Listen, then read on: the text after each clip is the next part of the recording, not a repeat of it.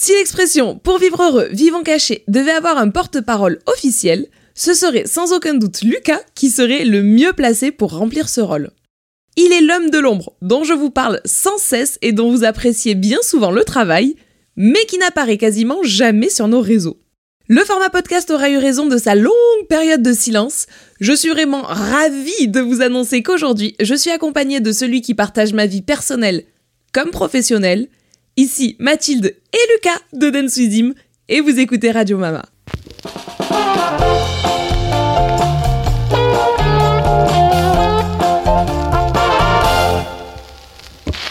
Hello Lucas Salut Avant toute chose, qui de mieux que toi-même pour te présenter La commu veut en savoir plus. Tu vas donc être confronté aux questions de base auxquelles on a le droit quand on fait connaissance de prime abord. Est-ce que t'es prêt? Je suis prêt. Première question et pas des moindres, comment t'appelles-tu? Alors donc Lucas, ou euh, l'atelier du hibou pour ceux qui me connaissent aussi sous ce nom. Quel âge as-tu? 30 ans, fraîchement, puisque je les ai fêtés en novembre euh, de l'année dernière. Ouais, fin novembre de l'année Mm. dernière. Quelles furent tes études? Alors moi j'ai fait un bac scientifique, et après je me suis orienté vers un BTS audiovisuel. Quel est ton travail précisément sur Densuzim? C'est un peu large puisqu'en fait je suis cadreur, monteur, bon ça évidemment, photographe aussi euh, de temps en temps et euh, je fais un peu de création de visuels aussi euh, sur, mes, sur mon temps perdu quoi on va dire. Est-ce que tu as une autre activité à côté? Alors oui du coup l'atelier du hibou qui est ma, mon auto-entreprise euh, perso qui me permet de faire la même chose que sur Denswizim mais dans d'autres domaines d'activité, pas forcément de l'équitation. Pour ce premier feat, je me disais que ce serait sympa que les abonnés puissent te poser des questions qui leur brûlent les lèvres. Alors, j'ai, comme d'habitude, lancé une euh, FAQ sur Insta, classique, et j'ai sélectionné quelques questions. Je suis choquée une fois de plus d'à quel point vous vous êtes inspiré, genre c'est la meilleure commu ça.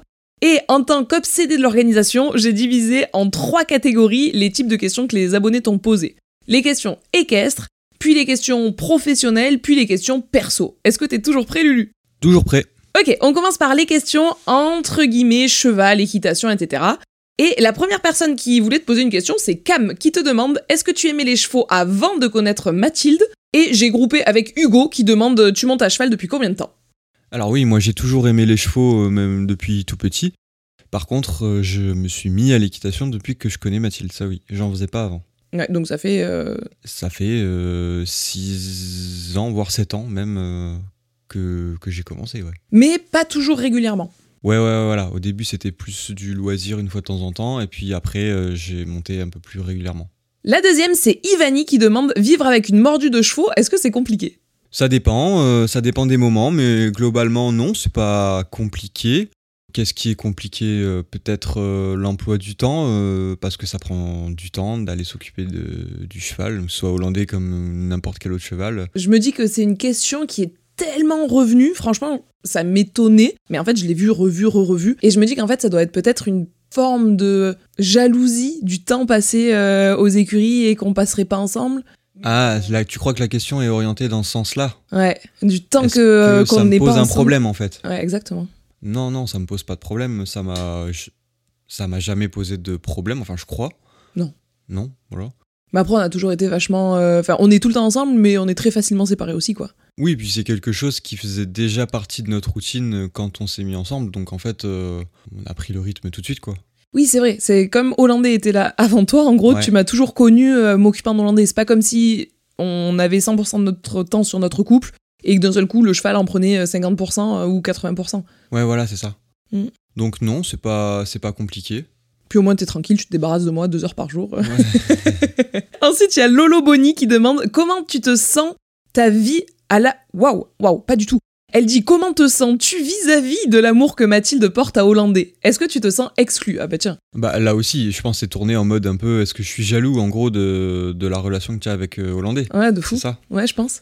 Ah Bah oui, totalement. C'est pas vrai. le mec qui me l'annonce comme ça, tu sais. Non, non, ben non, je suis pas jaloux pour un franc. Et puis, ça me. Enfin, la relation que tu as avec ton animal, elle est pas comparable avec celle que tu peux avoir avec un, un humain. Je pense que c'est deux choses euh, différentes, en fait. Faut pas essayer de comparer les deux. C'est. ça- Puis la dernière fois qu'on t'a posé une euh, question comme ça, ce que t'as répondu, c'est euh, Bah les gars, si vous voyez comme je suis moi avec Elana, ça m'avait fait beaucoup rire en ouais, fait, ouais, ouais, exactement. Bah oui, oui. Si les gens me voyaient avec Elana, je pense qu'ils te poserais la même question en fait, hein, parce que on est tous un peu gaga avec son animal, c'est normal. Hein. Ouais, c'est clair. Voilà. Puis on a envie qu'ils aillent bien, puis on a envie de leur donner, de leur procurer du maximum de bonheur. Donc euh, quand on les aime, on les aime, mais c'est pas euh, quantifiable en fait. Puis il y a un truc aussi, c'est que non, tu te sens pas exclu, mais parce que euh, on t'a jamais exclu de la relation. Genre, euh, quand je vais au cheval, si tu veux venir avec moi, tu viens avec moi. Depuis toujours, tu, es venu avec moi aux écuries, tu t'occupes de l'Hollandais si tu le souhaites. T'es pas exclu, quoi. Non, non, non, non, non, ben non, non, carrément. Après, c'est vrai qu'il y a des personnes qui veulent pas du tout qu'on touche leurs chevaux, ça c'est vrai. Et je peux le comprendre. Oui, oui, moi aussi je peux comprendre. Mais entre nous, ça a jamais posé de soucis, en tout cas euh, Mm. avec Hollandais. euh, enfin, moi je m'en suis toujours occupé, euh, même quand t'es pas là, souvent c'est moi qui vais m'en occuper, il y a pas de souci. Il y a Roxane qui demande Est-ce que t'es heureux d'avoir découvert ce sport? Ben ouais, carrément, puisque c'est quelque chose que j'avais toujours envie de tester, et grâce à toi, on peut dire que c'est chose faite. Donc euh, ouais, ouais, je suis carrément heureux. Et puis maintenant, je commence à euh, ressentir vraiment les bienfaits du sport en tant que tel. C'est-à-dire qu'au début, quand tu commences euh, euh, un sport, n'importe lequel, ben, euh, tu maîtrises rien du tout. Donc tu as un temps d'apprentissage qui est, qui est important quand même, où euh, tu prends pas forcément de plaisir. Mais c'est après, quand tu commences à maîtriser un peu ton corps, etc., que tu euh, apprends à, à aimer ça, en fait. Mais je pense qu'il faut pratiquer pour, euh, pour avoir ça. Ouais, là tu rentres dans la bonne euh, tranche, entre Ouais. guillemets, où ça y est, le fait que le cheval soit un outil qui te permette de progresser est un peu derrière toi. Et ça y est, tu commences à être l'outil qui permet au cheval de bosser, et donc euh, tu rentres dans le vif du sujet, quoi. Oui, et puis tu te poses pas seulement la question de ta position, euh, ton fonctionnement. Tu commences à réfléchir aussi au cheval, là où au début, pas du tout, en fait. Ouais. C'est le cheval qui te permet de t'améliorer jusqu'à un point. Alors attention, hein, je dis pas que maintenant le cheval ne me permet plus de m'améliorer, mais c'est moins marqué. Ouais, la différence est moins marquée, quoi. Ah, carrément, carrément. On s'apporte plus mutuellement que juste lui envers moi. Ouais, ouais, c'est plus unilatéral, Ouais, quoi. voilà. Vous êtes, euh, c'est un échange. Ouais, ouais, carrément, je suis d'accord avec toi. Prochaine question, c'est Ayam Alice qui demande Est-ce que Lucas aimerait avoir son propre cheval dans le futur? Alors certainement pas. Ça le mérite d'être clair. Moins, c'est clair, net et précis. Euh, non, certainement pas, parce que. euh, Alors, j'y avais réfléchi. Mm. Parce que ben, je montais régulièrement euh, un cheval de propriétaire qui me plaisait bien. Et je me suis dit, ben, plutôt que de continuer à monter un cheval qui n'est pas à moi, comme je monte régulièrement, pourquoi est-ce que je pourrais pas avoir mon cheval à moi Puis t'as eu une double déception. C'était deux chevaux de propriétaire à la suite que tu montais très régulièrement et Mm. qui, bah, du jour au lendemain, euh, ont changé d'écurie. donc, Ça, euh, c'est normal, c'est le, jeu aussi. Hein. Ouais, Quand bien tu sûr. montes un cheval qui est pas à toi, c'est le jeu. Mais sauf que quand t'as la déception une fois, Mm. deux fois, euh, tu commences à te poser la question et c'est normal de te dire Attends, oh, ça suffit. Ouais, ouais, ouais, ouais. Mais non, après, du coup, je me suis un peu. J'ai pris un peu de recul euh, avec ça, et je me suis dit que c'était pas pour tout de suite, dans le sens où je sais pas si j'aurais vraiment le temps de m'en occuper, l'envie aussi, parce qu'il faut avoir envie. Euh, Quand t'achètes un cheval, c'est pas juste une envie euh, du jour, quoi. Enfin, après, tu, tu es censé assumer pendant plusieurs longues années, donc il faut se sentir prêt. Et du coup, ce qu'on peut aussi dire aux auditeurs, euh, puisque ne le savent pas forcément, mais j'ai passé un deuxième bac pro il y a quelques années. Ouais, il y a J'ai- 5 ans, je dirais à peu près. Mo- Moins que ça. Moins ouais. Ouais. Un bac pro CGEH, donc pour ceux qui ne savent pas, c'est un bac euh, en conduite et gestion d'entreprise hippique, et qui m'a permis de me rendre compte aussi de la difficulté du travail. Donc c'était euh, essentiellement des cours sur euh, bah, la gestion d'une d'un- d'un- d'une structure équestre, on va dire. Mais on apprenait aussi tout le système de fonctionnement, tout, toute la manière de gérer le cheval plus globalement, on va dire. Tout ce qui tourne autour de la santé du cheval. Et hum, en discutant avec beaucoup de personnes, je me suis rendu compte que c'était pas forcément fait pour moi maintenant. Trop d'engagement, trop de responsabilités que j'avais pas forcément envie d'avoir euh, aujourd'hui, quoi, en tout cas. Mm. Peut-être qu'un jour j'aurai envie de nouveau, mais pour les bonnes raisons. Mais euh, je me suis rendu compte que la première fois, c'était pas pour les bonnes raisons. Donc euh, j'ai laissé tomber l'affaire pour l'instant.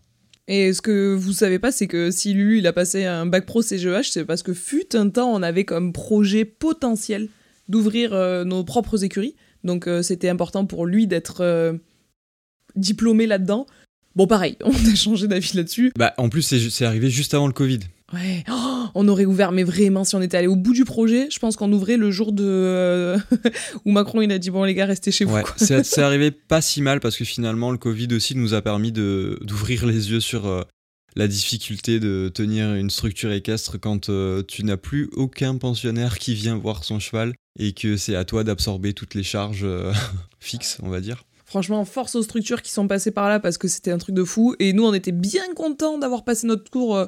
Mais du coup, on n'a plus du tout ce projet-là, quoi. Non, non, non, pour l'instant, c'est plus d'actualité du tout. Ok, dernière question, et c'est Chacha qui te la pose, c'est quelle est ta discipline favorite? Alors, moi, j'aurais tendance à dire le dressage, évidemment, mais bon, est-ce que j'ai vraiment besoin d'expliquer pourquoi? Tout est ma faute, les gars. Non, en vrai, oui, voilà, j'ai Mathilde était ma prof et encore aujourd'hui depuis que j'ai commencé l'équitation et, et c'est vrai que tu préfères quand même le dressage à l'obstacle de manière générale, donc forcément, je suis rentré un peu dans ce moule-là euh, sans le vouloir. Bah, je pars du principe que tu peux pas sauter si tu sais pas dresser, donc ouais, effectivement, Ouais. euh, tu as bouffé vraiment du travail à pied avant de... Ouais, de vrai. sauter des Mais barres, ce qui me sert euh, vachement en fait quand euh, je saute, Mm. puisque je fais quand même un petit peu de CSO, on va pas se mentir. Et j'aime ça, en plus j'aime bien sauter de temps en temps, mais c'est pas ma discipline favorite. Je pense que même si j'avais eu, même si j'avais eu une monitrice de CSO, je sais pas si c'est ce que j'aurais préféré au final. Vraiment, parce que ça me ça m'envoie pas de paillettes dans les yeux moi les, les concours de CSO 5 étoiles etc c'est pas quelque chose qui me waouh vraiment en fait Mm. après on va rentrer dans un débat qui n'a pas de fin je pense que si on commence à parler de des chevaux qui sautent euh, euh, des hauteurs incroyables mais euh, c'est pas forcément le but du jeu mais en tout cas non pour revenir à la question de base je pense plus dressage de, de base quoi Ok, mais euh, du coup, si on prend ce questionnement-là, le fait que euh, à un CSI 5 étoiles, ça te mette pas de paillettes dans les yeux, si tu vois des chevaux de euh, dressage de très haut niveau, là par contre, ça te met plus de paillettes? Ça peut Ok. Euh, ça peut, ça peut. En vrai, c'est. hum, Je vais pas dire que je prends plus de plaisir à regarder du dressage que de l'obstacle. Je pense qu'en termes de spectacle pur, l'obstacle est plus impressionnant. Mais techniquement, je préfère regarder du dressage. Et au-delà de ça, sans parler de, des spectacles et des concours, c'est surtout les sensations que tu as sous la selle quand toi tu montes à cheval. Moi, Ouais. c'est ça que, que je préfère. Ouais, ouais, ou c'est plus euh, des sensations foulées après foulée que Ouais. euh, un gros euh, shoot d'adrénaline là sur une Ouais. barre, quoi. Je préfère sentir un membre euh, qui se déplace en latéral, etc., plutôt que de sentir un saut sous mes fesses. En fait, je sais pas comment expliquer, mais je pense que c'est assez clair. Je, je te suis à Mm. 100% là-dessus. je te propose de passer aux questions professionnelles, la partie 2.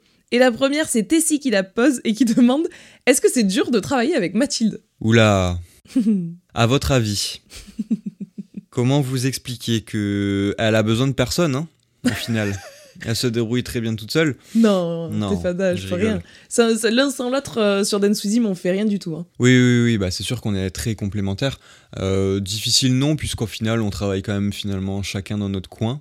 Mm. La plupart du temps, on a chacun nos, nos petites missions respectives, et puis euh, on se fait un point de temps en temps pour rassembler tout ça, mais au quotidien, euh, non. Si encore on travaille dans le même bureau, je pense que ça pourrait être euh, une source de conflit. L'enfer, l'enfer. Ouais. Si on était dans le même bureau, dans la même pièce du matin au soir, non, c'est pas possible.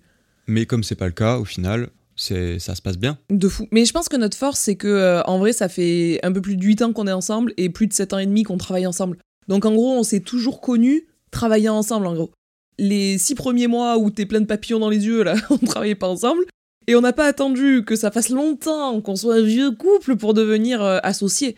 Donc en fait, on s'est toujours connus à bosser sur un même projet, quoi. Oui, oui, et puis, et puis attention, on, on, on se marche pas dessus du tout dans le travail. Enfin, je veux dire, voilà, cha- chacun a son rôle, chacun a sa place, et donc, euh, au final, euh, bah, comme je disais tout à l'heure, on est, on est assez complémentaires là-dessus. Ah, de fou. Mm. Les moments où on est ensemble, c'est en tournage et euh, sur les grandes décisions de, euh, des, Ouais. des- des directions artistiques de Dance With Him.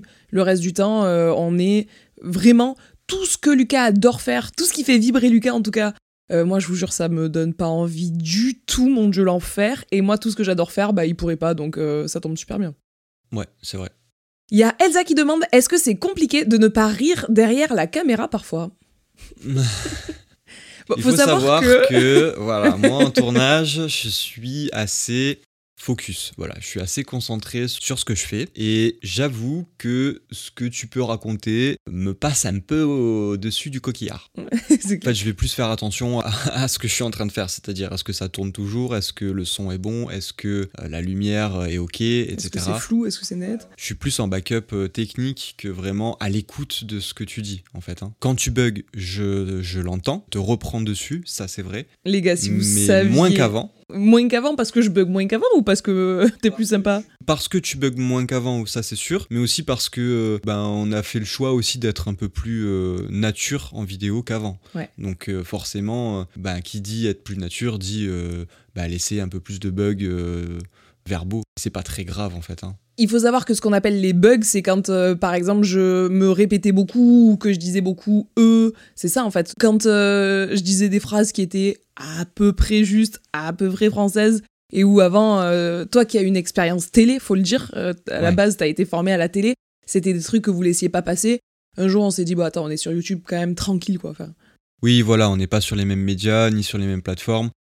Sur YouTube, on peut se permettre d'être un peu plus euh, naturel, voilà, être plus naturel et, arrêter d'essayer de gommer absolument tous les défauts parce qu'en fait c'est ça qui enlève le naturel et le naturel, ben, c'est ce qui nous rapproche des gens en fait. hein. Ouais, de fou. Mais c'est ce qui est trop bien avec nos médias internet, c'est que justement, on peut être naturel. Mais bon, tout ça pour dire que tu rigoles pas beaucoup euh, pendant les tournages. Oui, voilà, c'était ça la question de base. Non, je rigole pas beaucoup pendant les tournages, mais si ça peut m'arriver de temps en temps. D'ailleurs, c'est assez difficile euh, de faire en sorte que ça s'entende pas dans le micro parce que ben, Dernière expérience en date, c'était euh, une vidéo, je crois qu'il fallait qu'on relève euh, les Mm. défis des abonnés. Et où il fallait que je monte à cheval, sans me servir de mes mains, juste avec euh, le pied dans l'étrier. Mais on était mort de rire. si tu le sais, tu le vois sur les plans. Si tu le sais pas, ça va, ça passe crème. Mais Ouais. si tu sais que t'étais en train de rire pendant que tu cadrais, on voit que c'est moins ça stable que. un peu. ouais. C'est possible. Je suis un peu moins stable que d'habitude. ouais. Ouais, ouais, c'est vrai. Mais bon, c'est voilà. Ah, les tournages en rare. extérieur sont beaucoup plus drôles à tourner que les tournages en intérieur aussi, ça c'est vrai, faut le dire. Ah ouais, de fou. Bah, les tournages en extérieur, on sait jamais trop ce qui va nous arriver. Bah, ça renforce le côté très naturel. euh, Ouais. Ouais, c'est plus drôle ça que quand on tourne un tuto, euh, comment savoir si on galope à juste ou comment savoir si on galope à faux, où là c'est très factuel. Mon cheval Stun te demande comment te sens-tu entre relation partenaire de vie et partenaire de travail? Ça rejoint un petit peu la question euh, d'avant. Bah, je dirais que le plus difficile, c'est d'arriver à mettre une barrière entre euh, les moments de travail et les moments de vie. Et c'est hum, d'autant plus difficile à faire quand tu travailles chez toi, quand on est deux à travailler de la maison, parce que tout se mélange un peu, quoi. En fait, euh, y a, on vraiment, au début en tout cas, on n'a n'a plus vraiment de repères, en fait. Déjà, le fait de plus prendre la voiture pour aller au travail, c'est déjà une perte de repères. Et le soir, c'est pareil, quand on décide d'arrêter de travailler, c'est très difficile de ne pas en rediscuter euh, quand on est à table ou quand on se met dans le canapé, etc. C'est juste ça, faut faire attention à pas tout mélanger et quand, euh, quand on dit euh, le boulot c'est fini, le boulot c'est fini. Ça, c'est un truc qu'on a compris maintenant, on a mis un moment, mais euh, maintenant on se dit, là on parle plus boulot. Voilà, là on ne parle plus boulot. Genre, Ouais, c'est dur à faire, hein. mais de fou, de fou. Parce qu'en vrai, tu te rends compte que tu dérapes. Et puis comme, en plus, au-delà d'être notre boulot, c'est notre passion et c'est un truc qui nous anime tous les deux, bah c'est vrai qu'il y a des fois où on se dit on parle plus boulot, puis un quart d'heure après on est là, oui alors attends, est-ce que tu as répondu à tel mail, etc. Euh, Ouais, T'as vu ouais, passer ouais. cette proposition? Ouais, c'est ça. Voilà. Si tu termines le boulot à 18h et qu'à 19h30 tu reçois un mail, t'as envie de le partager à l'autre tout de suite. Ouais, c'est clair. euh, alors que ça presse pas, tu peux très bien attendre le lendemain.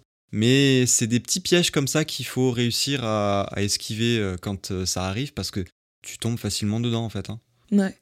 Et je pense que, enfin, tu me diras ce que t'en penses, mais on a la chance quand même d'avoir depuis toujours mis une vraie barrière sur nos réseaux entre notre vie pro et perso, à jamais trop montrer euh, notre vie perso. Et donc, ne serait-ce que ça, ça nous pousse aussi à réussir à débrancher. Tu vois ce que je veux dire ou pas? Oui, oui, oui. oui. Bah, c'est vrai qu'on n'a jamais trop montré notre vie euh, en public et je pense que ça continuera comme ça. euh, même euh, ça va s'accentuer certainement avec euh, l'arrivée d'un petit nouveau dans la famille. Mais euh, ouais, ouais, non, c'est. Je suis, je suis d'accord avec toi que ça aide de ne pas divulguer ta vie privée sur les réseaux, ça t'aide à, à- À mettre un stop, quoi, en fait. À dire, voilà, stop là, maintenant, on bosse plus et à on mettre vit, un quoi. stop. Ouais, ouais, ouais, complètement. Cora te demande combien de temps prend un montage pour une vidéo d'Enswizim. Ça c'est pareil, c'est question, euh, c'est hyper variable. Alors faut savoir que ça dépend énormément du format qu'on décide de tourner. Si on décide de tourner un face cam à la maison, en général ça va assez vite. Euh, je dirais 2-3 jours, c'est à peu près la moyenne. Attention, un face cam à la maison, je me permets de préciser, mais face cam à la maison, c'est quand on a juste moi qui parle à la caméra en face caméra. Voilà.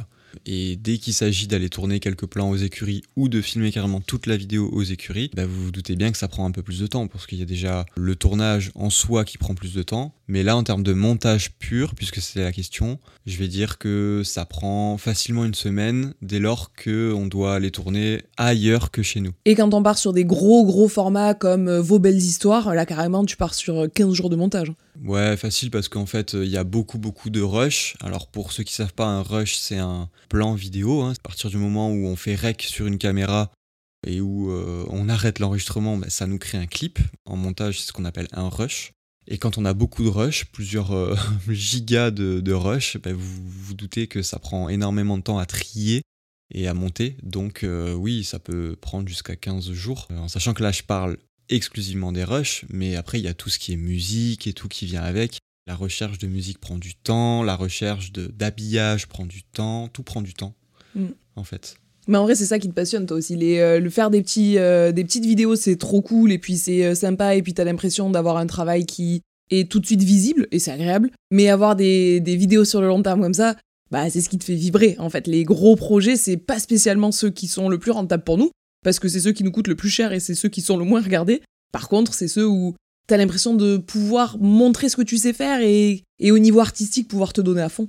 Oui, mais c'est sûr que c'est plus enrichissant de faire ça que de tourner vos pires chutes, par exemple, clairement. Parce que on peut tester un peu plus ses limites, on peut proposer des choses un peu plus intéressantes aussi euh, aux abonnés, à vous. Et créativement parlant, on, se met un peu plus en danger. Et c'est ça, en fait, qui est plaisant dans ce métier-là. C'est de se mettre en danger, de temps en temps, pas tout le temps. Ouais, c'est ça. C'est qu'il y a l'équilibre entre temps en temps, tu fais ce que tu sais faire et c'est cool.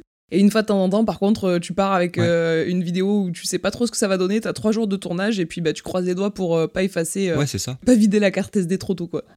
Après, j'avoue, c'est plus pratique de tourner une vidéo à la maison. Hein. Il n'y a pas beaucoup de matériel à installer. On est ici, tout est là. c'est plus simple. Mais quand on part à l'extérieur, bah, il y a aussi cette adrénaline qu'on n'a pas quand on est chez nous. Cette adrénaline qui te pousse aussi à te, à te surpasser et à sortir des images que, tu n'aurais jamais sorties sinon, quoi. Ouais, ouais, si tu les as pas là, tu les as plus. Pour moi, le top, c'est à nouveau, c'est l'équilibre en fait, hein. un peu des deux. Et... Un peu des deux, c'est le top. Ouais, ce serait que des grosses vidéos, ça nous gaverait, que des euh, vidéos entre guillemets euh, courtes et faciles, ça nous gaverait, je pense. Mm.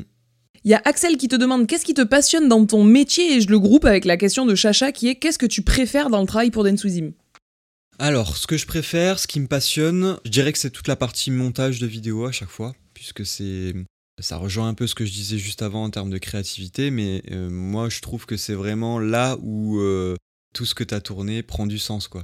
C'est donner du sens à tes images grâce à un rythme que tu imposes et grâce à des musiques qui viennent euh, soutenir euh, ce rythme-là. Et je trouve que c'est ça qui transmet l'émotion, c'est le montage. Le tournage en soi, il transmet aucune vraie émotion. Tu tournes des plans, euh, voilà, tu sais pas trop ce que ça va donner, mais par contre quand tu commences à créer l'histoire qui va autour, là ça devient intéressant. C'est vrai qu'une fois que tu commences à mettre les mains dans le montage, tu te rends compte que surtout, encore une fois, sur les grosses vidéos, pas celles où on fait que parler, mais tu te rends compte qu'en fonction de quelle direction artistique, quelle DA tu donnes à ta vidéo, tu peux, avec les mêmes plans, faire une vidéo qui est très très émotion, machin, ou une vidéo qui est euh, très rythmée, euh, très euh, dans le vif, etc. Et c'est fou, parce que c'est les mêmes plans, c'est rien n'a changé, sauf l'intention du monteur. complètement. Même si tu mets à dispo que des plans en slow motion, c'est-à-dire au ralenti, tu peux très bien faire un truc très épique, comme tu peux faire un truc très lent, évidemment. Mais, mais je veux dire, en fait, tu n'as pas de limite, tu peux tout faire. Tu peux vraiment donner le sens que tu veux à tes images. C'est ça qui est intéressant. Il y a un cheval Tobianco qui demande quel contenu préfères-tu produire? Est-ce que c'est du cheval, mariage, naissance, événementiel, reportage d'entreprise, etc., etc. Bah, je dirais aucun de tout ça. En fait, moi, ce que je préfère faire, euh, c'est surtout des images de nature. En fait, ça, c'est mon petit péché mignon à moi. D'ailleurs, si vous allez sur mon Instagram euh, atelier.du.ibou, j'en profite pour faire ma petite pub. Euh, vous allez voir exclusivement des photos de paysages quasiment parce qu'en fait, je trouve que c'est ce qu'il y a de plus beau à photographier personnellement. Mais après, c'est un avis personnel, hein, encore une fois. Mais moi, c'est ce qui me touche le plus, en fait. Ça et je crois, ne pas me tromper quand je dis que t'aimerais aussi pouvoir faire euh, de la photo euh, animalière.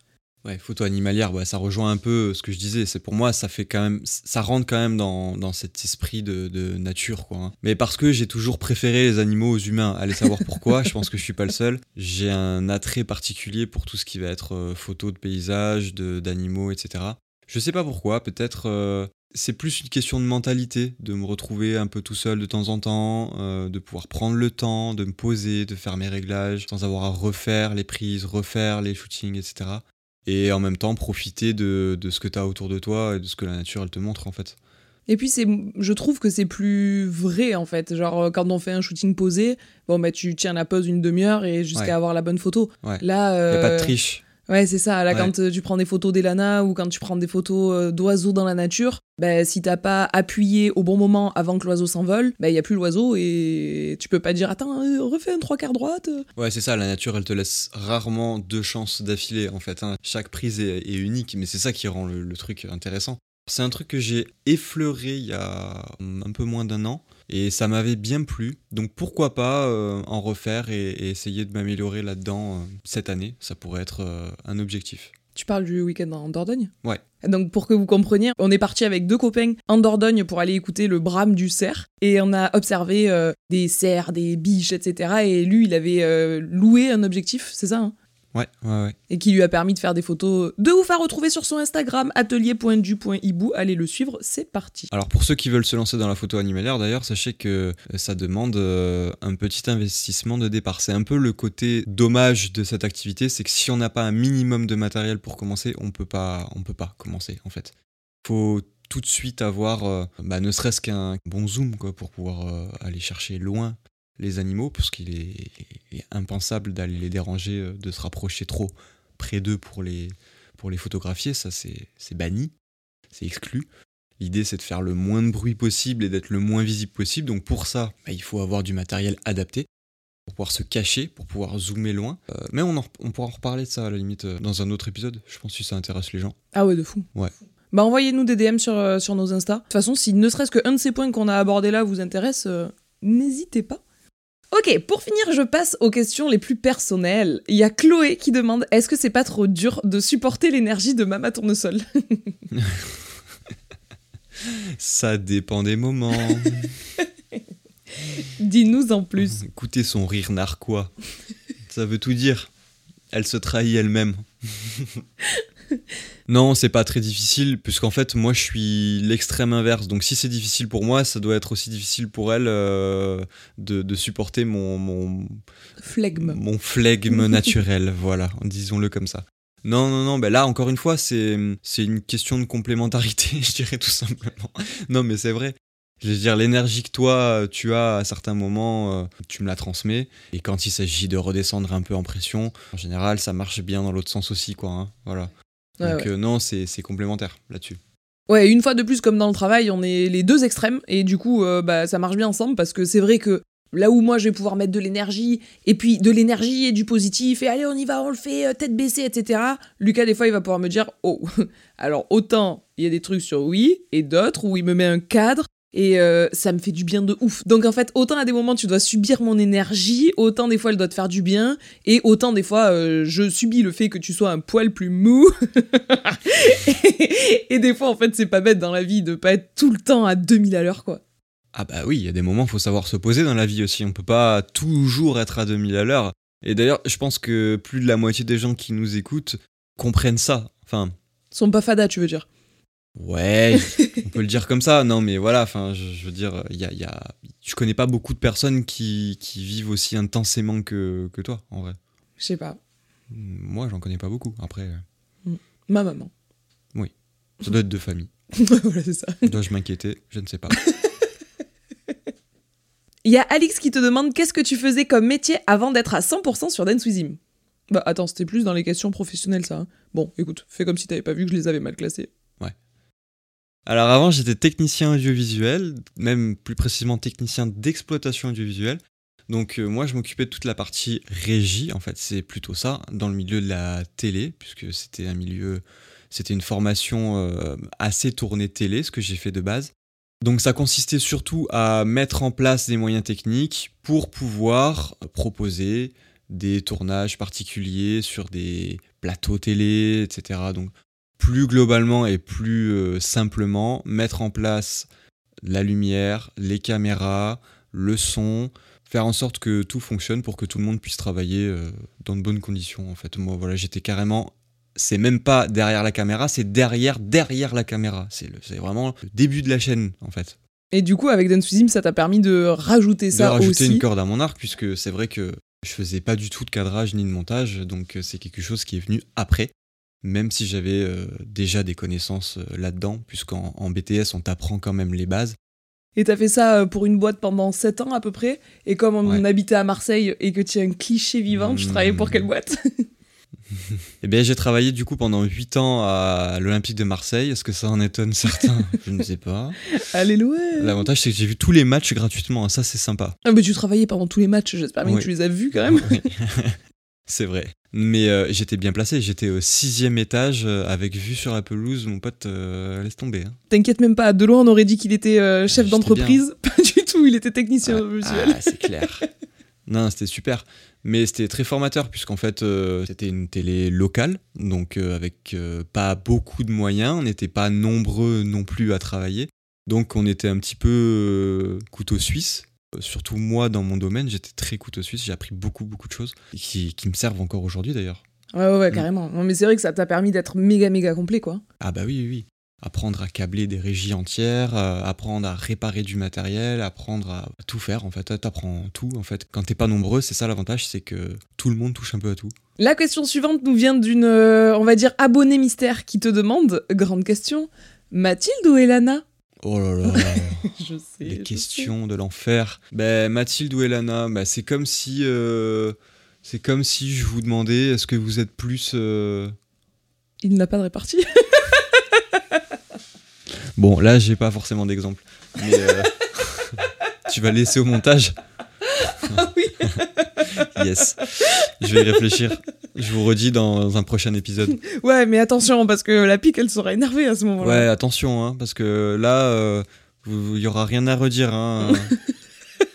Non, mais en vrai, est-ce que c'est pas la question On n'en peut plus, les gars? bah si, mais non, mais tu peux pas choisir en fait. Voilà, c'est. Mais c'est comme les questions que tu me posais au début en fait. Hein. Tu me demandais si en gros ça me, ça me posait un problème euh, de la relation que tu avais avec, avec Hollandais. Ah Pareil. Ouais. Mais en vrai, t'as raison. C'est parce que les gens se demandent si tu préfères moi ou notre chien, ou si je préfère Lucas ou Hollandais. Mais le nombre de fois qu'on m'a demandé Lucas ou Hollandais? Non, mais les gars, à Bah vous oui. poser ce genre de questions. Après, évidemment, vous êtes jaloux des relations euh, que votre mec a avec son kleps. Genre, ça n'a pas de sens. C'est deux choses différentes. Enfin bon, je réponds fait- à ta place fait- là, en mais. plus, ça fait pas avancer le schmilblick, hein, même si vraiment il y avait une préférence, parce qu'on sait tous qu'elle me préfère à Hollandais, mais ça, bon.